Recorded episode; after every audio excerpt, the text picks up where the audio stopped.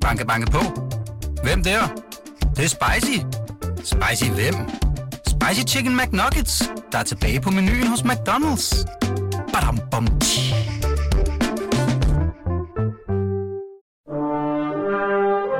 Du lytter til Radio 24-7. Den originale taleradio.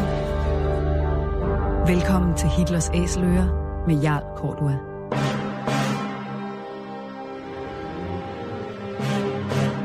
Velkommen til programmet Hitlers Æseløer, et program om bøger om den anden verdenskrig. Mit navn er Jarl Cordua. Den anden verdenskrig blev indledt den 1. september 1939 af det nazistiske Tysklands overfald på Polen. Der var tale om en racistisk erobringskrig, der kostede mellem 55 og 70 millioner mennesker livet, og hvor nazisterne systematisk myrdede jøder, romager og slaviske befolkningsgrupper og politiske modstandere, og alle andre, der ikke passede ind i deres forestilling om et ensartet folkefællesskab. Nazisterne de blev i årene efter krigen dømt ved krigsforbryderdomstolen i Nürnberg, og flere af deres organisationer, såsom Nazistpartiet, SS og Gestapo, blev stemplet som ulovlige, forbryderiske organisationer. I den her serie, som vi har valgt at kalde for Hitlers æsler, præsenterer vi nogle af de mange bøger, som i disse år udkommer om den anden verdenskrig.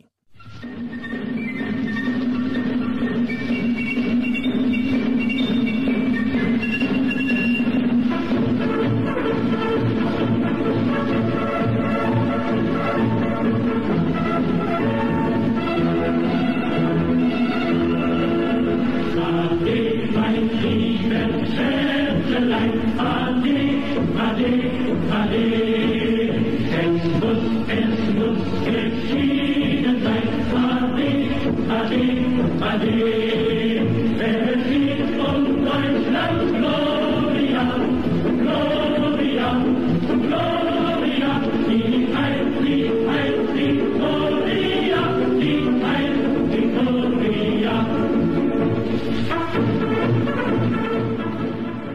Es geht um Deutschlands Gloria, Sieg Heil Victoria.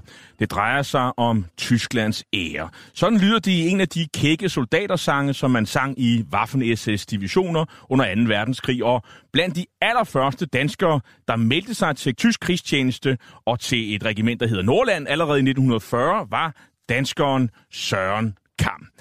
Den 23. marts 2015, der døde den tidligere SS-officer og nazist Søren Kam, 93 år gammel. Han efterlod sig sine erindringer, som blev nedskrevet i 1986, da Kam var cirka 65 år. Erindringer, som især omhandler hans skildring af hans tid i Nationalsocialistisk Ungdom, NSU, hans krigsoplevelser på Østfronten i Waffen-SS og tiden efter krigen i Tyskland, hvor han skjulte sig for de danske myndigheder for at undgå retsforfølgelse for mordet på redaktør Karl Henrik Clemmensen. Søren Kamps erindringer de er nu udkommet på forlaget Lindhardt og Ringhof, men ikke bare sådan uden videre. Der er tale om såkaldte kommenterede erindringer fra to historikere, John T. Lauritsen og Mikkel Kirkebæk, som kender perioden rigtig godt, og især, og især begge ved en masse om dansk nazisme både før og under krigen. Først velkommen til John T. Lauritsen, Dr. Phil og forskningschef for det Kongelige Bibliotek, og blandt andet har stået bag en række udgivelser, blandt andet Werner Bests korrespondence, øh, den kontroversielle trafikminister i samlings- og samarbejdsregeringen under krigen, Gunnar Larsens dagbog, og den danske nazileder Fritz Clausens selvbiografi. Alle udgivelser, der kunne minde lidt om den, vi skal tale om i dag. Også velkommen til dig, Mikkel Kirkebæk, lektor Ph.D. Også du har en række udgivelser om emnet og perioden bag dig. Du har blandt andet skrevet en biografi om Christian von Schalburg, som i øvrigt var et forbillede for Søren Kam. Og du har også skrevet en bogen Beredt for Danmark, Nationalsocialistisk Ungdom 1932-1945, hvor Søren Kam må siges at have været et ret fremtrædende medlem. Allerførst, velkommen til programmet, de herrer. Tak for det. Tak. Hvorfor udgiver I og forlaget en nazist og i mange øjne en notorisk landsforræder og morder selvbiografi og erindringer?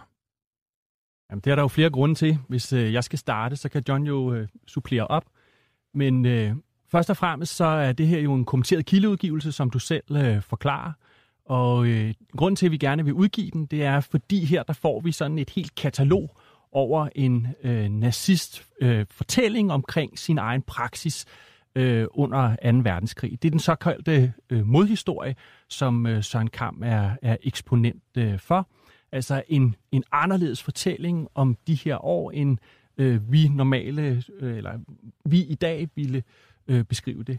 Øh, han har simpelthen en helt øh, anden forklaring, og, og der er de her øh, erindringer ret øh, eksemplariske til at forstå lige præcis denne her modhistorie. Eksemplariske, det bliver nødt til at forklare. Ja, øh, øh, Kam han kommer ind på øh, en række af de områder, som ligger i den her modhistorie. Det er eksempelvis, at det ikke var Tyskland, der startede krigen. Det var Polen blandt andet, og øh, det handler om, at der ikke foregik øh, krigsforbrydelser for, på Østfronten.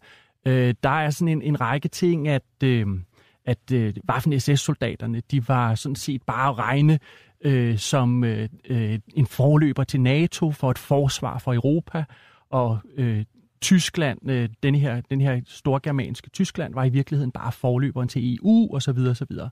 så øh, altså en modfortælling til den øh, fortælling, der i dag eksisterer om, om det tredje rige og ideologien her. John C. Lauritsen, hvorfor er, er det hele tiden nødvendigt at engagere de jer to kloge mennesker og indsigtsfulde herrer til at skrive forår og noter? Kan man ikke bare udgive Søren Kamps erindringer og bum, sådan, så kan folk selv lægge to og to sammen? Jamen selvfølgelig kan man da ikke det. Nu nævnte du, hvad jeg ellers også har udgivet, og i øvrigt også øh, Mikkels øh, bog om øh, Schalburg.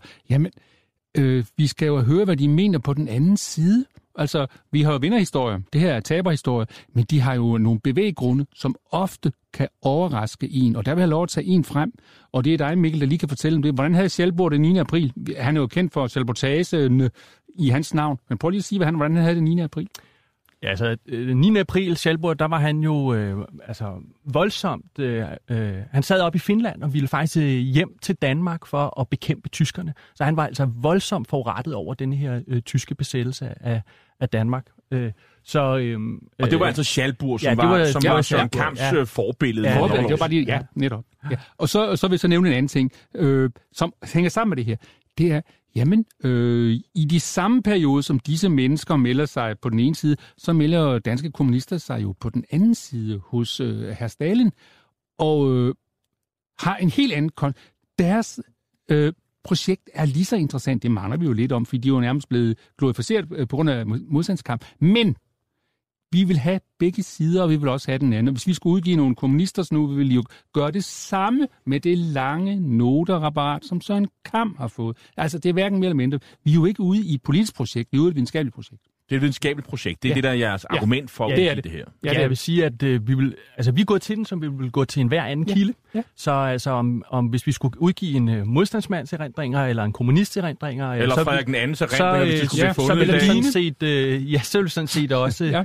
øh, gå kommenteret til dem. Men så, der var jo nok være nogen, der siger, hvad skal vi med? Altså, det er jo nazister, de har, mm. de, de, de, det er jo en, en, på mange måder et, et altså jeg vil ikke sige, det er et politisk kampskrift, men det mm. kan jeg da godt mm. minde om øh, enkelte gange og så videre. Øh, fordi det er jo en, det er øh, faktisk en erindringsbog, øh, selvfølgelig set med hans øh, briller, det mm. er alle erindringsbøger per definition. Mm. Men, men, øh, men, men er der nogen, har den nogen troværdighed? Altså, det, du siger, det er en taberhistorie. Har den nogen troværdighed overhovedet? Hvad kan vi bruge det til? Også, også sådan rent øh, fagligt og historisk, altså... Jamen, altså, vi må da se på intentionerne for, at nogen vælger anderledes. Og ligesom i dag, da nogen bliver syrienskrigere, hvorfor bliver kamp øh, en mand, der vælger sig til tysk krigstjeneste. Altså, der er altså et aktuelt aspekt i det, fordi øh, hvad enten det er dengang eller nu, så er vi nødt til at sætte os ind i intentionerne og deres vilkår. Det er altså jeg vil sige, mindre. Ja. Jeg vil også sige, øh, nu spørger du, er, er de troværdige? Ikke? Er, er erindringer troværdige? Altså, det er jo, et, det er jo sådan et øh, ret øh, stort spørgsmål. Øh, øh, på, på tilsvarende vis, som vi lige har snakket om, en, en modstandsmand eller en, en kommunist. Altså, der vil nok også være ting der, der hvor, man kan, hvor man kan pege på, på stille spørgsmålstegn ved, ved dele af troværdigheden. Her der, vil, der er vi jo øh, i en lidt anden boldgade, fordi det er, det er en helt konstrueret modhistorie, som i virkeligheden fortælles. Men hvis du med troværdighed mener, om Kamp har været de steder, han siger, eller om han har mødt, så, så må vi sige, at øh, det har han i, øh, i langt de fleste tilfælde. Der er nogle enkelte steder, hvor, hvor, øh, hvor vi har fundet et, øh, øh, en, en, et, et sted, hvor det ikke passer. Ikke? Men, andet, han, han siger, at han har været og spist middag med, med Werner Best, det er, øh, den rigsbefuldmægtige Danmark. Øh, han, får nærmest, han får nærmest til at fremstå, ja. som om han er hans bondkammerat, og ja. det er der ikke på ingen måde tale om. Præcis, men andre møder, for eksempel med, med Himmler og så videre, har vi kunne tjekke i hans aftalekalender, at der faktisk har øh, stået te mit, te mit germanen, altså han har, han har drukket te med germaner på øh, officerskolen i Bad Tøls og så videre, så videre. Så, så øh, det meste vil jeg sige, at øh, der hvor løgnen, eller hvem skal sige, eller, øh, det, det er sådan set ikke, hvor han har været, eller hvem han har mødt. Det er i virkeligheden mere sådan den ideologiske historie, han fortæller. Altså det er der troværdigheden måske... Øh, vi tror, vi ja. tror ikke på det, han siger på det møde. Og altså, den dialog, han har, ja. den tror vi ikke på. Den tror vi er efterrationaliseret. Godt. Men altså, store ja. træk, øh, de ting, der er sket øh, i, i bogen, Øh, det, det, det, det er troværdigt, øh, efter jeres opfattelse, efter jeg kunne, ud fra det, I kunne kontrollere. Jeg har, mens jeg skulle forberede mig til det her program, så har jeg jo sådan øh, gået rundt med jeres bog, og, og, og mange er jo meget interesserede i den her bog, og, og fordi der er et stort publikum, det ved vi jo alle sammen, øh, for 2. verdenskrig, også danske nazisters øh, bevæggrund for at melde sig til krigstjeneste øh, for Tyskland. Øhm, der er nogen, der har spurgt, hvis jeg nu fik lyst til at købe den her bog, der hedder Et liv uden fæderland, Søren Kamps erindringer, der er udkommet på Lindhardt og Ringhof. Øh, hvem støtter jeg så? Er, der, er, det for, er det Søren Kamps, øh, måske et formål, han sympatiserer med, der i sidste ende får øh, økonomisk noget ud af det her? Øh, nej, det er ikke hans, ikke hans efterkommer for ingenting ud af det. Øh, vi får et beskeden bidrag ud af det, men øh, den, der køber den, får noget ud af at se, hvordan en nazist, som virkelig hele hjertet, der har holdt ved hele sit liv, har opfattet det. Så hvis der er et overskud på det her, så går det til Lindhardt og Ringhof, det er det, du siger? ja.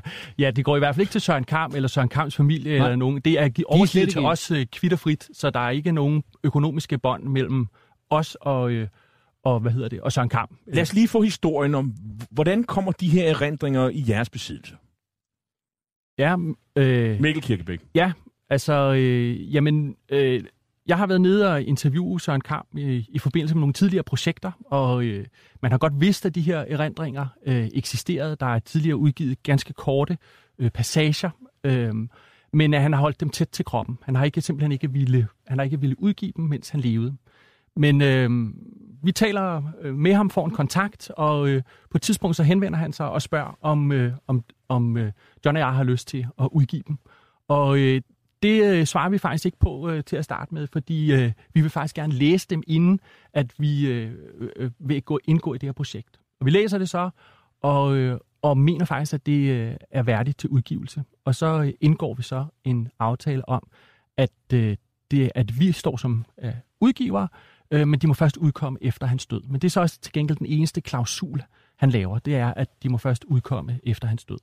John C. Lausen? Ja, altså, altså det, vi, øh, vi havde jo, øh, da vi læste dem, de skulle jo være læseværdige. Du kunne nemt, vi må indrømme, vi kender en del andre, der har været med i noget, som de mener, de har været med i, at det ikke er læseværdigt. Det er læseværdigt, men han har også en klar historie om noget bestemt, som vi kan sætte op imod. Fordi en historie, som mange tyskere har i dag, den såkaldte modhistorie, den er, den er han en meget god repræsentant for. En dansker, det er faktisk enestående. Og så har han jo også mødt en række øh, som sige, øh, fremtrædende personligheder. Du snakker du om, øh, om, om, om øh, hedder han, Himmler, han er Himmler, altså Reichsführer SS. Han har også mødt Adolf Hitler faktisk til sidst i 1945. Det kommer vi tilbage til. Øh, så det er der ikke så mange, der har, øh, trods alt, øh, og heller ikke på det her niveau.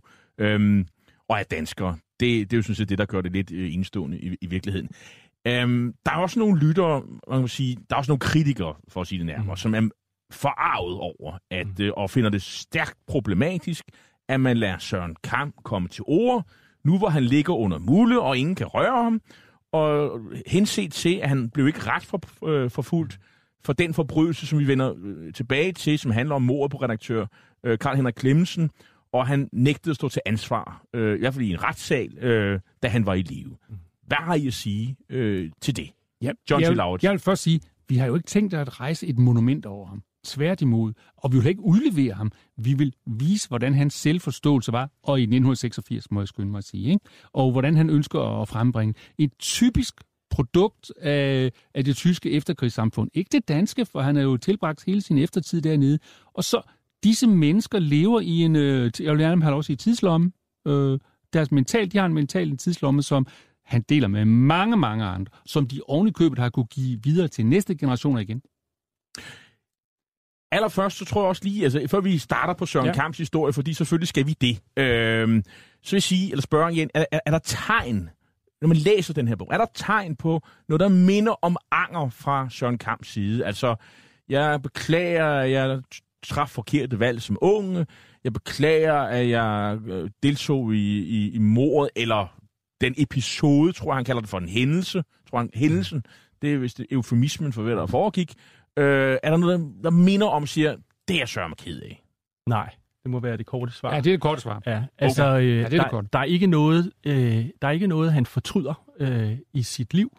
Øh, øh, man kan sige, at lige præcis øh, mordet på Klemmensen, det er noget, han måske sådan øh, retrospektivt gerne ville have været foruden, men øh, i det store hele er det på ingen måde øh, øh, anger, der præger hans skrift. Det er det, er det ikke. Søren Kamp, han øh, bliver altså født i 1921 i København, øh, og øh, hans familiebaggrund, øh, det, den er jo faktisk øh, ret god. Altså, det er jo en øh, borgerlig baggrund. Hans far er forholdsvis velhavende, grosserer, bosætter sig i Charlottenlund. Øh, faren er også nazist, og i øvrigt øh, øh, har han jo faktisk ved at få et helt fodboldhold. Øh, han har ni børn, og de er alle sammen drengebørn. Øh, så det, det der med fodboldhold, det er han faktisk tæt på at, at, at få. Og, og nummer to i den børneflok, det er, det er Søren Kamp. Og øh, som træder ind i, øh, i NSU øh, i en tidlig alder i 30'erne. Hvad betyder helt den her baggrund? Far er nazist, bor i Hellerup, øh, er med i, øh, i den lokale afdeling af NSU osv. Han blev vel født ind i det her miljø? Ja, det gør han bestemt. Altså, øh, det er jo et konservativt miljø, og øh, faren er, som du siger, øh, tyskvenlig. Så allerede der, så er der så øh, selvfølgelig lagt en Han handler med. Tyskland. Det er jo Han det. handler med Tyskland, Mhm. mm-hmm. men han er også fascineret af, øh, af det nye Tyskland. Altså de, de ting, som foregår i altså Adolf Hitler, hvad han har øh, formået at, at, at præstere fremgang for et land, der var i kaos osv. osv. Og det var jo ikke usædvanligt. Præcis, som i øvrigt mange andre i den øh, periode var. Øh, det, der nok sker øh, for Søren øh, Kamp, det er jo, at han kommer med i en nationalsocialistisk ungdom. Og, øh, og der, der kommer han i kontakt med, med von Schalburg, som jo på en eller anden måde næsten bliver sådan en anden form for, for guru øh, for ham, og i øvrigt ikke kun for ham, men også for andre af, øh, af de her unge nationalsocialister. Og så starter der sådan en, en form for ideologisk øh, radikaliseringsproces for ham, som jo øh, videreføres efter, at han er kommet ind i Waffen-SS. Sådan meget kort NSU i 30. Ja. Hvad er det for en bevægelse? Du har jo skrevet en bog om den, Mikkel Kirkebæk. Ja, altså NSU er øh, op gennem 30'erne, øh, der er NSU faktisk en form for spejderbevægelse. Øh, det er et sted, hvor man øh, mødes og laver fuglekasser og laver bål, og, øh, og selvfølgelig også synger nogle nazistiske sange, men det er, øh, men det er øh, mest af alt øh, øh, sådan, hvad vi i dag vil øh, kalde en spejderbevægelse. Men der sker et stort brud i øh, 1939, hvor Schalburg han overtager øh, NSU. Der sker altså en, en, øh, en militarisering af bevægelsen, en øh, ideolo- ide, altså ideologien kommer til at spille en meget øh, større rolle. Radikalisering. Radikalisering bygget op præcis efter øh, Hitlerjugend, altså forbilledet øh, syd for grænsen. Så, øh, øh, og så, øh, Schalburg er jo øh, officer og, øh, og øh, antikommunist, antisemit også, så de her ting kommer til at stå meget, meget, meget, meget stærkere, efter han kommer til at præge NSU i, i høj grad. John T. Lausen. Ja, altså jeg vil lige supplere, ved det angår, at der var andre, der havde affinitet for det nazistiske Tyskland. Der havde konservative ungdom især, ikke? Men der er en forskel. De er dansk nationale på en anden måde, end Søren Kamp og hans øh, proselytter senere er. Fordi altså 1940, der skiller det. Altså, hvor Søren Kamp fortsætter, øh, det vi skal snakke om senere, ikke? Men øh, konservativ ungdom, det er færdigt for dem, for de er et nationalt projekt, og det er modstandskamp, i stedet for at øh, melde sig til Tyskland. Ja. Og sige, Søren Kamp, han kommer ind i den der sådan indre kerne omkring Schalburg, og noget, man kalder for bloddrengene, og han beskriver faktisk selv i sin erindringsbog, hvad det egentlig handler om. Det ja. er sådan et, et, sådan et indianerbogs ritual, kan du kalde det, ikke? Ja, det, det kan du. Øh, det bunder sig nok lidt dybere, det her med blodet. Det er jo selvfølgelig... Øh, Blut und Boden. Blut und Boden, ja. Altså, det er selvfølgelig en, en del af, af øh, den nazistiske myte af, af kraften, øh, øh den den urgermanske kraft ligger i blodet, så man har den her dyrkelse af blodet, og man skal holde blodet rent og alt det her. Så derfor er det ikke tilfældigt, at de hedder bloddrengene. De har også blodfanen, som også er, på en eller anden måde er en kopi fra Tyskland, hvor man havde der blodfane, som var øh, en fane, der blev plettet af blod fra dem, der faldt under ølstuekuppet, da Hitler forsøgte at tage magten, og alle senere faner skulle berøres af den her blodfane osv. Så der bygges en mytologi op omkring det her blod. Så øh, den konkrete hændelse er, at, øh, at Søren Kam øh, øh, river sig på noget pigtråd, og de blander blod sådan lidt indianeragtigt, og Schalburg siger, I er mine bloddrenge. Men altså, der er en, der er en anden øh, og, og større mytologi end det med indianerne i det her, altså den nazistiske blodstyrkelse, som, som i virkeligheden går igen øh, i flere, i flere netop, de kommer til at hedde bloddrengene, blodfanen, blodsangen osv. Der er det, det, altså, de dyrker offermyten. Ja. Altså, det er sådan, øh, det gør man jo altså, øh, til, altså, det gør man allerede i vejen med republikken. Men især under det tredje rige, der dyrker, dyrker man offermyten. Altså, det at falde for øh, fædreland, det er ærefuldt. Og falde i kamp er selvfølgelig det allerbedste. Danmark blev besat øh, den 9. april 1940, og øh, så går der ikke ret lang tid, så er Søren Kamp på vej til Tyskland. Hvad skal han der? Jamen, han skal øh, ind i Waffen SS. Øh, han melder sig som en af de første danskere overhovedet til øh, øh, Hitlers øh, ideologiske her. Ja, det sker øh, faktisk allerede en, en måneds tid efter. Mm. Ja, og man må sige, øh, øh, altså han adskiller sig jo fra de fleste andre danskere, der melder sig til frivilligt til Østfronten, i og med at han melder sig allerede i 1940, altså øh, øh, lang tid inden Operation Barbarossa, øh, øh, den går i gang. Så, altså året efter? Ja, året efter. Så, så man kan sige, at han melder sig altså ikke som nogle andre gjorde af rent øh, antikommunistiske grunde. Der er, der er nogle andre grunde også, som, som øh, øh, er altså et større ideologiske grunde, som ligger øh, bag hans beslutning om at melde sig allerede i 1940. Hvorfor melder han sig til Waffen-SS? Hvorfor? Jamen, det var muligheden på det der tidspunkt. var ikke andre muligheder. Der var ikke muligheder. Du, kan, du kan ikke vælge Du kan ikke komme i værnemagten på det tidspunkt. Og de er, altså, vi snakker om meget få mennesker. Altså, det er for, de, han er altså en af de ekstreme meget tidlige. Og hvor kommer han hen? Han kommer til øh, Regiment Nordland, øh, som er en del af Division Viking, som var, øh, øh, skal man sige, øh, der hvor man samlede øh, de germanske frivillige fra Norge og, og Danmark blandt andet. Øh, og der havde man forskellige, man, man blandede dem jo sådan i virkeligheden i en stor germansk division. Så øhm, øh, øh, grund til, at man altså værvede, øh, øh, hvad hedder det, udlænding, det var fordi, at man, øh, SS havde vokseværk, og, øh, og man kunne ikke få nok soldater fra, øh, fra værnemagten. Så, eller undskyld, fra øh, de, den almindelige tyske ungdom, den blev taget mange gange til værnemagten, så når Hitler, eller Himmler ville udvide, så måtte han altså også hive germansk blod ind andre steder fra. Det var i hvert fald en af grundene til, at de, de også udvidede. Ikke? I øh, 1940, der har tyskerne endnu den øh, forventning, at de kan lave et stort Germanien. Og øh, der skulle de folkeslag, som de betragtede som germaner, jo være med på lige vilkår. Det vil sige danskere, nordmænd, hollændere. Det, det er stort set dem, de er ude efter at få med. Svenskerne er udenfor. Men ja, så, så altså, de indgår i et stort projekt, og bliver derfor betragtet som lige mænd. Og for lige student, og Schalburg og mange af dem, der er i den her del af NSU, de abonnerer på den der SS-opfattelse af en, en, den pangermanistiske mm. tanke, eller den storgermanske tanke om, at Danmark skulle være en del af det, ja. hvorimod vores lokale nazister med Fritz Clausen for eksempel, mm. øh, abonnerede på en forestilling ja. om et stor Danmark, mm. et stor Norge, et stor Holland, mm. og sådan i et, et lidt meget løst forbund med, med Tyskland. Ja, og det har du kimen til en senere spaltning. Ja. Adolf Hitler Unerschütterliche Treue. Unerschütterliche Treue. Ich schwöre ihm. Ich schwöre ihm. Und den Führern, er mir bestimmt. Und den Führern, die er. Unbedingten Gehorsam.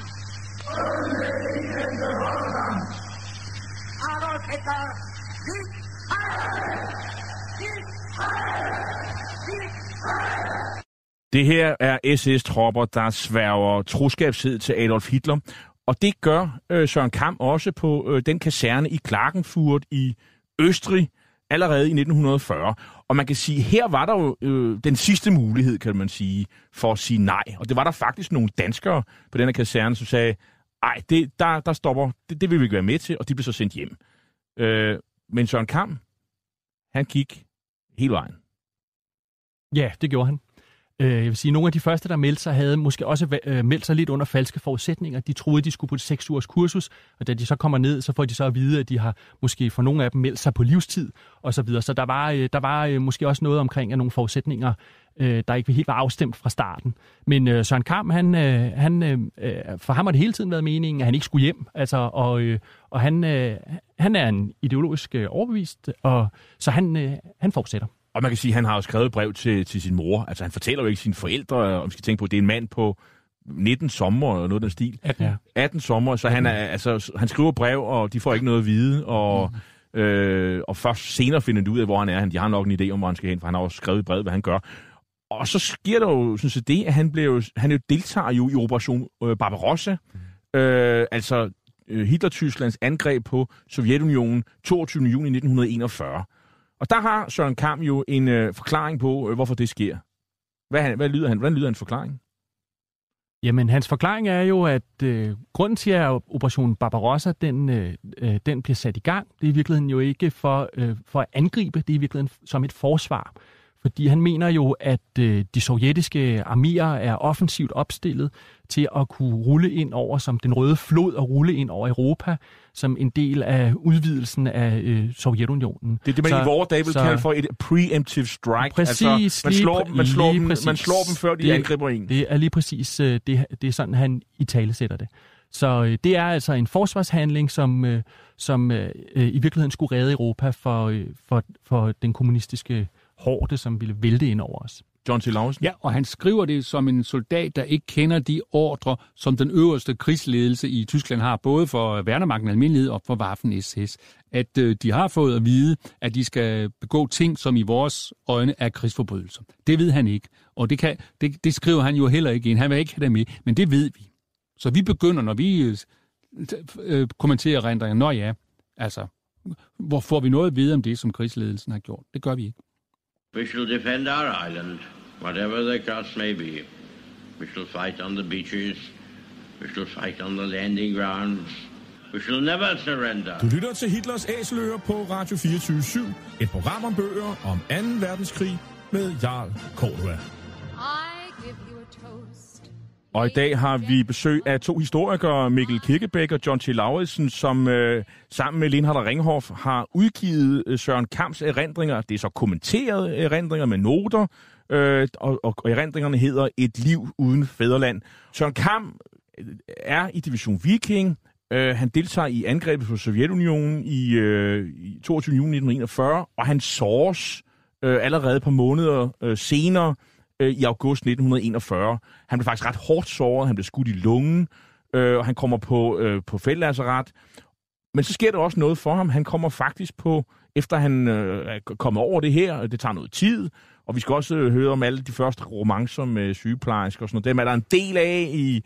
Øh, det, er, det er jo en ung mand, og det er også en flot ung mand, det kan selv jeg se. Øh, høj, lyshåret, øh, simpelthen det germanske ideal på, på alle ledere kanter. Øh, han kommer til Junkerskole i Bad Tøls, som ligger i Bayern. Hvad skal han der? Jamen, der skal han på officerskole, og øh, han skal simpelthen have en, øh, en øh, officersuddannelse inden for Waffen-SS. Og øh, den består jo både af noget ideologisk skoling og nogle militære og taktiske færdigheder, og så sådan set også noget øh, kulturel skoling. Altså, vi skal lige have med, hvad øh, Division Viking foretager sig, øh, inden han når så langt. Altså, de er med i krigsforbrydelser. De har et øh, korps af tyske og en enkelt danske arkeologer med sig som bagtropper. De stjæler og plønder, hvad de kan fra museer og, og laver nye udgravninger. Det er han med til, inden han kommer videre til videreuddannelse. John T. Lauritsen, øh, det er selvfølgelig helt relevant, at du fremhæver det. Ja. Øh, problemet er bare, det skriver Søren Kam jo intet som helst om i sine erindringer. Nej. Men, og det er vel en af de ting, som øh, man kan sige om Søren Kamp. Han kan jo ikke sættes i forbindelse med nogen personligt med nogen forbrydelser, selvom det er jo hævet over enhver diskussion, at Division Viking deltager i krigsforbrydelser. Men det er jo derfor, at vi ser det som vores opgave at give den ramme udenom. Altså stadigvæk øh, henblik øh, øh, på, hvad Mikkel tidligere sagde, at alle, der laver erindringer, også nutidige, også Furit Bjergård for nylig, jamen altså, de udlader noget, og Søren Kam udlader noget, som ikke passer ham, som jo absolut ikke passer ham, ikke? Men lad os, så, lad os så, så fastholde det her. Er I stødt på noget som helst, der kan sætte Søren Kamp i forbindelse med, med krigsforbrydelser, eller bare noget, der minder om det? Altså, som John lige siger, så ved vi, at uh, Division Viking uh, også deltog i krigsforbrydelser. Det er der kilder, der viser, i, og i snart sagt hver eneste landsby, de rykkede igennem i Ukraine i starten, der deltog mandskab fra Division Viking i forskellige ugerninger. Det, er, det, det ligger klart. Uh, nu var Division Viking så en meget stor uh, division, omkring 20.000 mand, og der stod jo altså ikke nogen og noterede ned præcis, hvem der lavede hvad. Så øh, en, en sådan en rygende pistol, der peger direkte på navnet Søren Kamp, det, øh, det har vi altså ikke kunne finde. Men vi vil jo øh, i hvert fald gå så langt som til at sige, at det er helt utænkeligt, at Søren Kamp ikke har kendt til de ting, der foregik. Øh, så, så det er det, det, det, hvordan ja, kan, det er også det, vi skriver. Hvordan kan man konkludere det? Hvis, Ja, man, for- hvis man kan sætte dem direkte i forbindelse med det.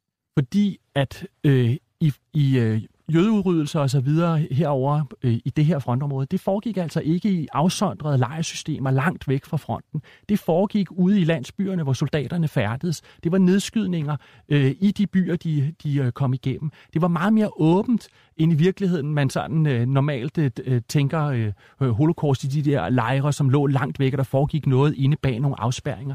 Herude, der foregik det i åbent land ved, ved nedskydninger at- med, med medvirkning af de tropper, som sådan set øh, var i områderne. Så det er utænkeligt, at han ikke har, har kendt til det, der foregik. Ja, og det har ikke været nogle særlige øh, isolerede grupper, der har foretaget det. Altså den tyske overkommande, altså også værnemagten, havde besked på at være med til denne slags ting. I, øh, Før 22. juli. I Bad Tøls, der møder han jo også øh, Heinrich Himmler, mm. og øh, han besøger Ober, Obersalzberg, mm. hvor, hvor, hvor Hitler han har sin sommerbolig, eller hvad man kan kalde det. Øh, han besøger Bayreuth festbil, han bliver han faktisk ud, udpeget mm. til, øh, og han er jo meget flink til at fremhæve alle de ting, hvor han jo ligesom er blevet øh, får sådan øh, fors- forskellige begunstigelser, hvor han har gjort tingene rigtigt. Altså, altså ikke trukket noget fra, man hører ikke så meget om, om, om, om, om Søren Kamps fejlbedømmelser. Det, det må man sige. Dem er han ikke så karrig med. Øh, altså, dem er han kar- karrig med. Øhm, mødet med Himmler er interessant her, øh, fordi I ved, det, det har fundet sted. Øhm, på det tidspunkt så, så, så skriver han om, at der er en diskussion omkring øh, korsetlejren Dachau, som jo ligger et stykke uden for, for, for München, altså også nede i Bayern. Og, øh, og, og, og der, og hvad får han at vide? Ja, han besøger jo Dachau, gør han ikke? Jo, altså han, han øh, ifølge Søren Kamp, så spørger de jo øh, øh, Himmler om øh, til de her koncentrationslejre, som de, har, som de har hørt om. Og så siger Himmler, jamen har I lyst til at se en? Og det takker de så ja til. Og så er de her øh, udvalgte officerer øh, fra Batøls, de tager så med Himmler til, til øh, hvad hedder det, Dachau, og er sådan øh, inspicerer lejren simpelthen. Og hvad finder de ud af det? det Ja, man får næsten indtryk af det. Det kører jo meget godt. Det kører meget godt, ja, og øh, jeg kan bare sige, at det er jo ikke nogen nyhed for den danske offentlighed, at det de her lejre findes. Det ved man fra 33. Altså dansk presse skriver om det i endnu i 33. Så det er jo ikke noget nyt i, øh, i 42. Og i 38, vi har en lille godt eksempel, vi laver en fodnote, at øh, der var nogle KU'er, der var på besøg dernede i samme lejr i 38, hvor de også har øh, indtryk af, at det nærmest er en badeans eller en øh, rekreationsanstalt. Ja, Ikke? der er sådan, der er sådan militær disciplin, og det kan Søren Kamp rigtig godt lide. Og sådan Ja, og der er jo renskurt og så videre, ikke? Men, altså, det, det springer noget i øjnene til øh, realiteterne. Ja, vi, vi må jo skynde at sige, det er jo ikke nogen udryddelseslejr. Men det er heller ingen opdragelseslejr. Der dør jo 10.000 der i løbet af tiden.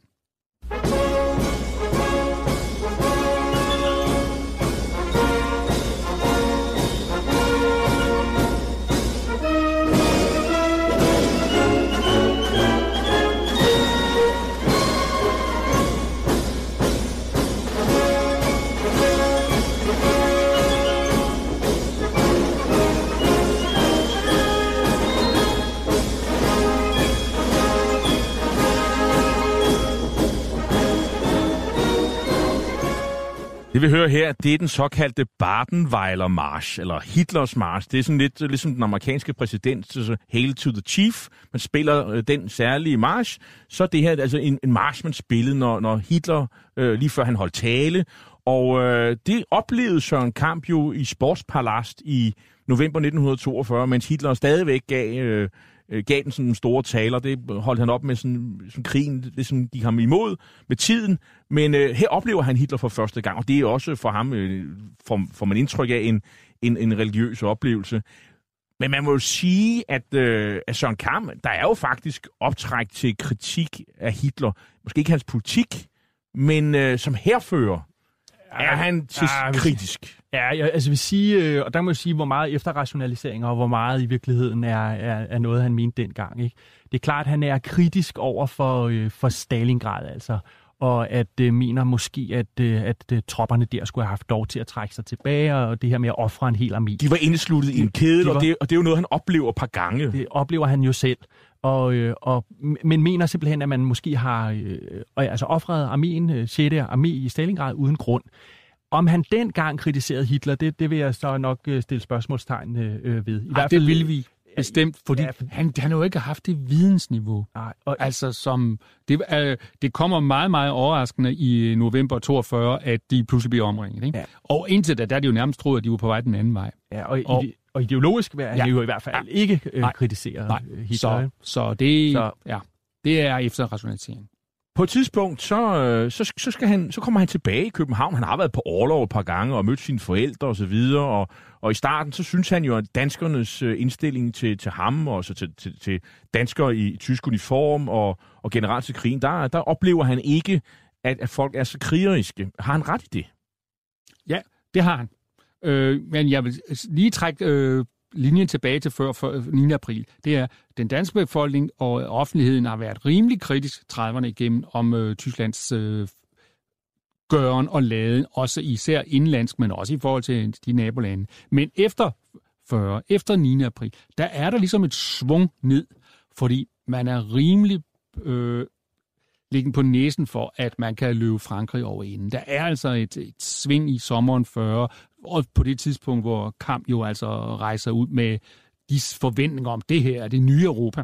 Og det var der altså også temmelig mange danskere, der gjorde. Selv den danske regering tog jo ikke tage det for givet, at det ikke blev det nye Europa under Tysklands ledelse. Ikke? Men når du kommer lidt længere hen, og vi når det kronologisk frem til 42, ikke, så er det allerede blevet anderledes. Og det er det allerede blevet før Stalingrad. De antikommentærenpakken øh, er et, et virkelig en sten i skoen, øh, hvor Danmark tilslutter sig en række andre lande, som man tror, vi aldrig ville indgå kontrakt med, om at bekæmpe kommunismen.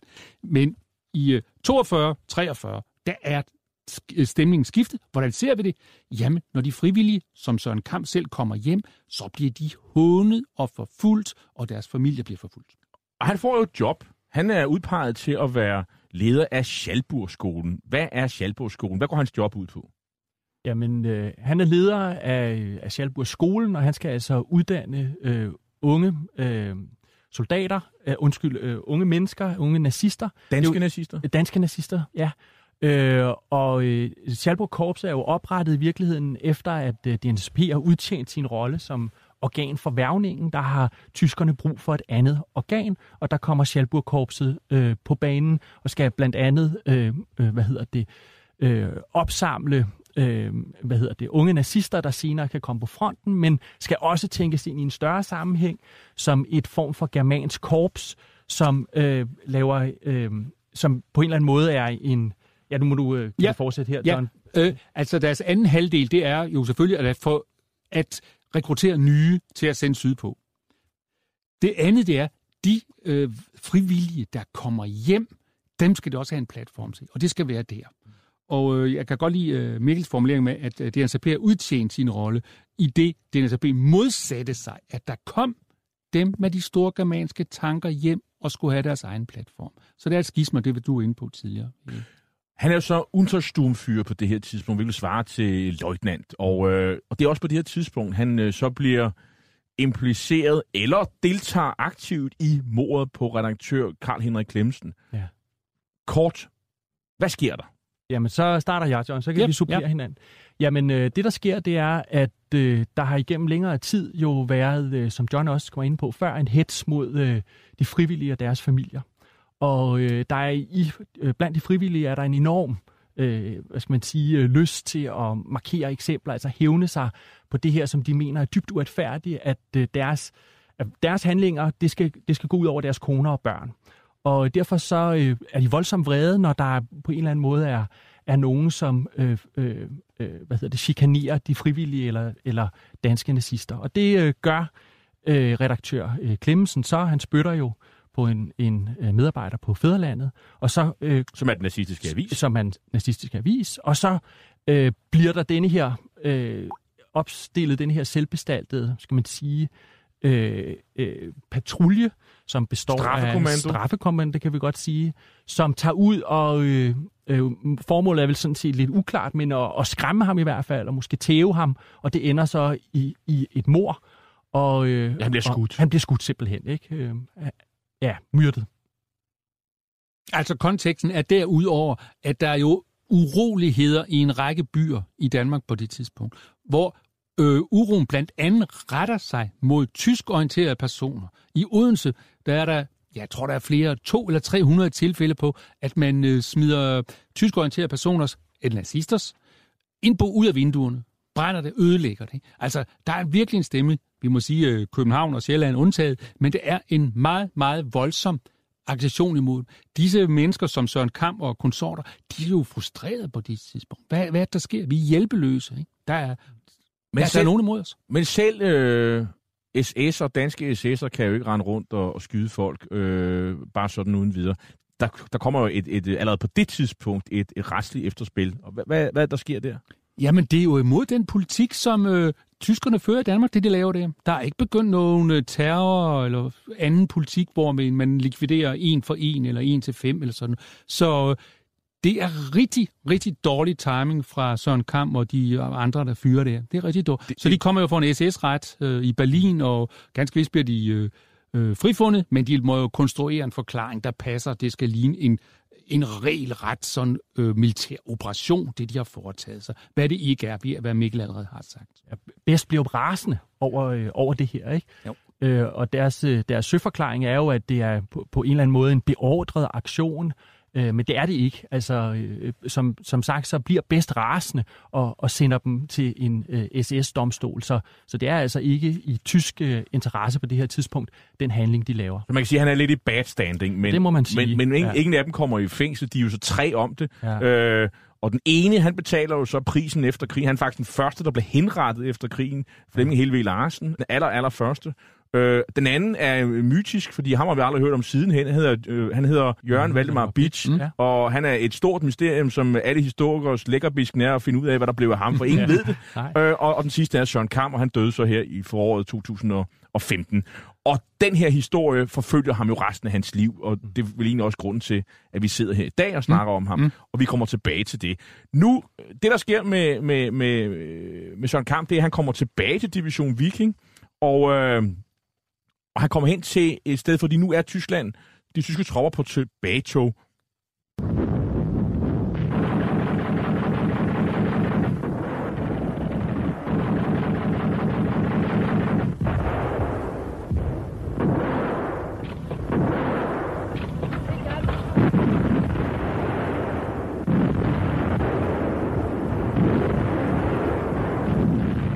Her det er lydoptagelser fra Tjekashi-kedlen i, i Ukraine, hvor der også er en situation, eller den i Stalingrad, godt nok lidt en meget mindre skala, hvor 50-60.000 mennesker er indsluttet, hvor han jo sådan selv melder sig til at flyve ind, øh, modsat øh, det de fleste andre ville have gjort. De fleste vil gerne ud af den der kedel. Søren Kam, han flyver gerne ind, og det bidrager så til hans ry melder hans bog, forklarer han i hvert fald selv i sin bog, om at han er en, en fandens kal, der, der virkelig våger pelsen, og gerne vil det her, og, øh, og man kan sige, øh, det kan man jo så læse om i, i bogen, hvordan det, det går, det er jo faktisk ikke så uspændende. Øhm, på et tidspunkt, så rykker han jo med Division Viking tilbage, han bliver såret adskillige gange, han får det, jernkorset det, øh, af anden grad, han får jernkorset af første grad, og så en februardag i 1945, der får han øh, ridderkorset. Ifølge ham selv hans livs største øjeblik.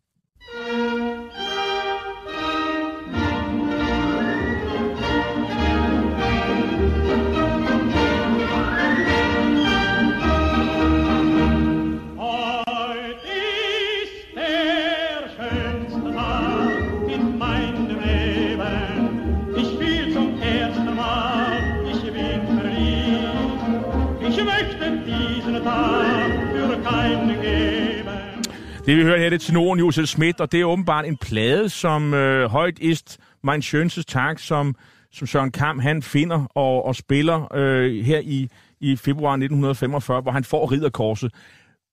Hvorfor er det hans største dag i, i livet, øh, Mikkel Kirkebæk? Jamen det er det, fordi at øh, for ham der er øh, de her militære æresbevisninger, det, øh, det betyder voldsomt meget.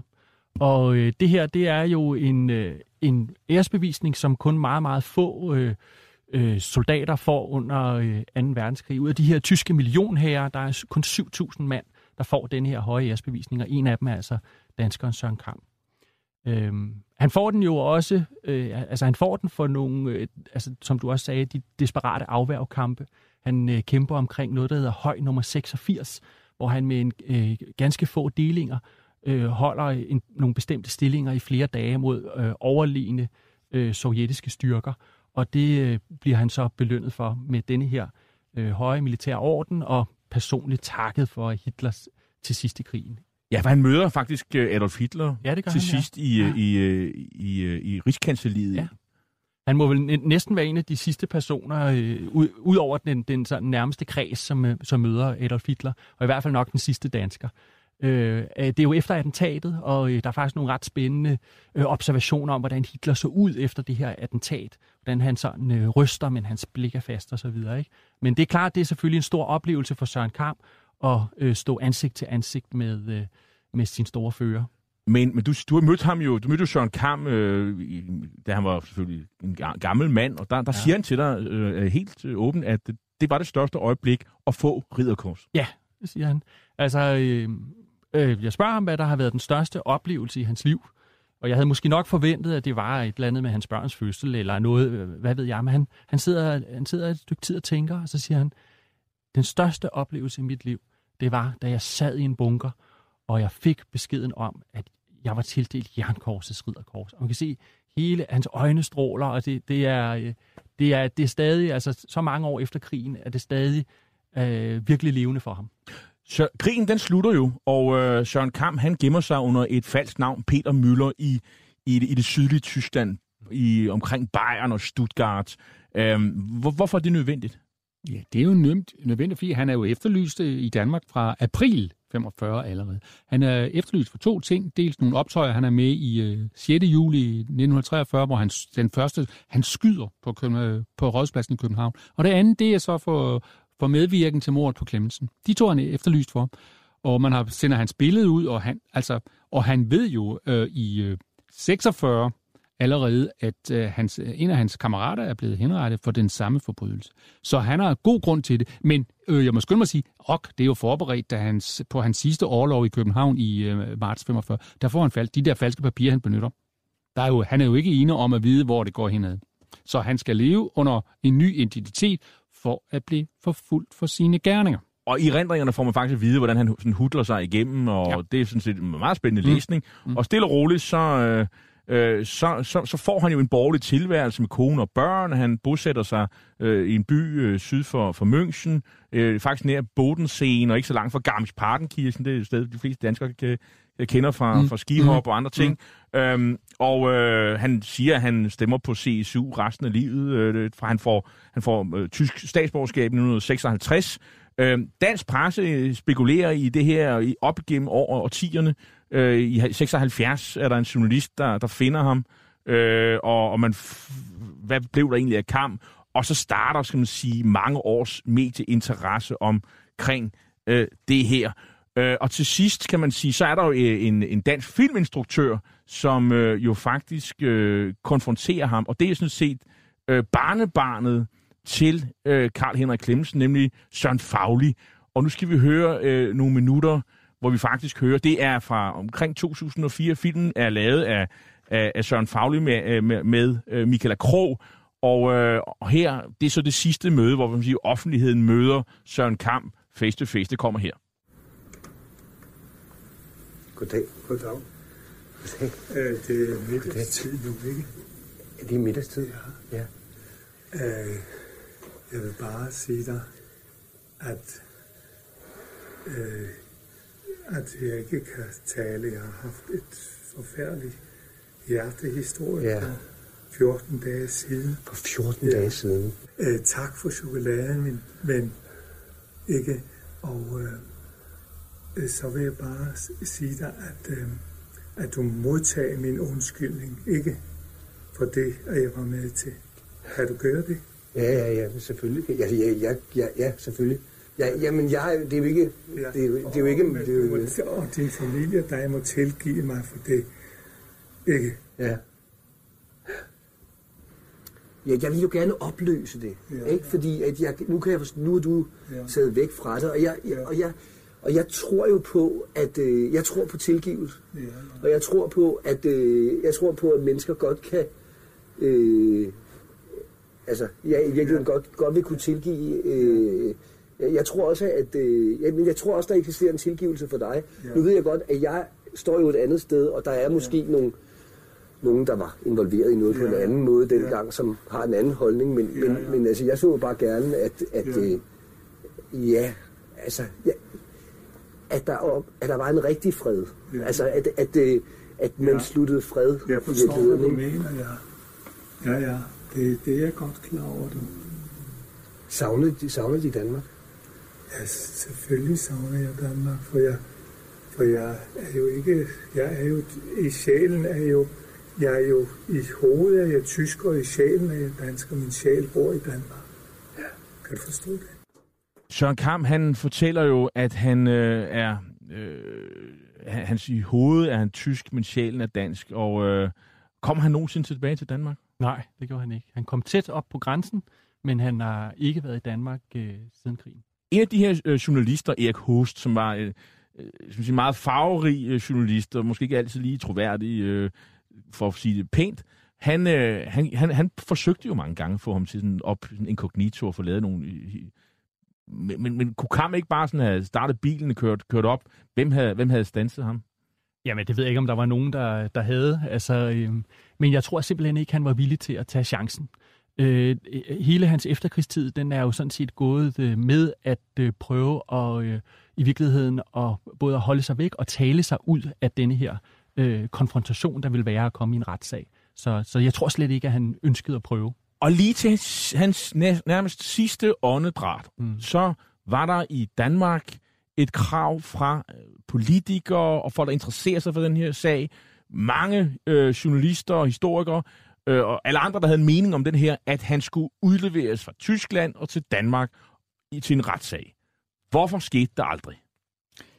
Uh, han er en blandt mange, man kunne være gået efter, men han blev på et tidligt tidspunkt udvalgt som en, man gik efter, og han var god at have som prøvelknappe, men jeg kan sige, at retssystemet var ikke særlig interesseret i ham, som i så mange andre, man kunne have taget, som havde lavet værre ting end ham. Men han, øh, han er en presseopfindelse. Altså, i midten af 70'erne og frem er, der er nogle ganske få artikler tidligere, men han er en presseopfindelse. En anden ting, som, øh, som er jo interessant, det er jo, at han, han optræder på alle mulige sådan, veteranstævner som sådan en superstjerne, og han har sådan billeder af sig selv, hvor han underskriver autografer. Og, Og, og på et tidspunkt, så er for Simon Wiesenthal Center, som, efter, som øh, jager krigsforbrydelser, der er han sådan i top, top 10. Men altså, øh, han har jo ikke rigtig begået nogen krigsforbrydelser. Det, det har han sikkert, højst sandsynligt, men man kan bare ikke sætte ham på forbindelse med nogen direkte. Øh, alligevel så er han sådan en hyped person. Jamen, som John også siger, altså han adskiller sig sådan set ikke fra øh, de fleste andre øh, danske SS-frivillige. Øh, altså ud over mordet på, på Clemsen. Altså, øh, altså var han blevet fanget øh, eller taget efter krigen, og han ikke havde dræbt Clemsen, så havde han sandsynligvis stået til to år, øh, og så havde det været det, ligesom for de fleste andre. Så på den måde, så øh, er han, er, adskiller han sig egentlig ikke sønderligt. Øh, det er helt rigtigt, hvad, hvad John siger, at det, der sker med Søren Kamp, det er hele tiden på pressens foranledning. Det er sådan set ikke politikerne, der starter det, så følger pressen med. Det er omvendt. Det er pressen, der starter et pres, og så kommer politikerne nølende med øh, bagefter. Det er i virkeligheden den rækkefølge, det går hele tiden. Og juristerne, juristeriet mm. til sidst. Godt. Tak til jer, John T. Lauritsen og Mikkel Kirkebæk, fordi I kom i studiet. I er historikere og har sammen med forlaget Lindhardt og Ringhof udgivet Søren Kamps erindringer Et liv uden fæderland, og det henviser jo til, at han aldrig kom tilbage til sit oprindelige fæderland Danmark. Hitlers Æseløer er færdig for i dag. I teknikken sad Jesper Vest. Jeg hedder Jarl Cordua og er vært og tilrettelægger af programmet. I kan genhøre dette og tidligere programmer af Hitlers Æseløer som podcast via vores hjemmeside radio247.dk. Vi slutter med musik fra filmen Der Undergang. Tak til lytterne og på genhør.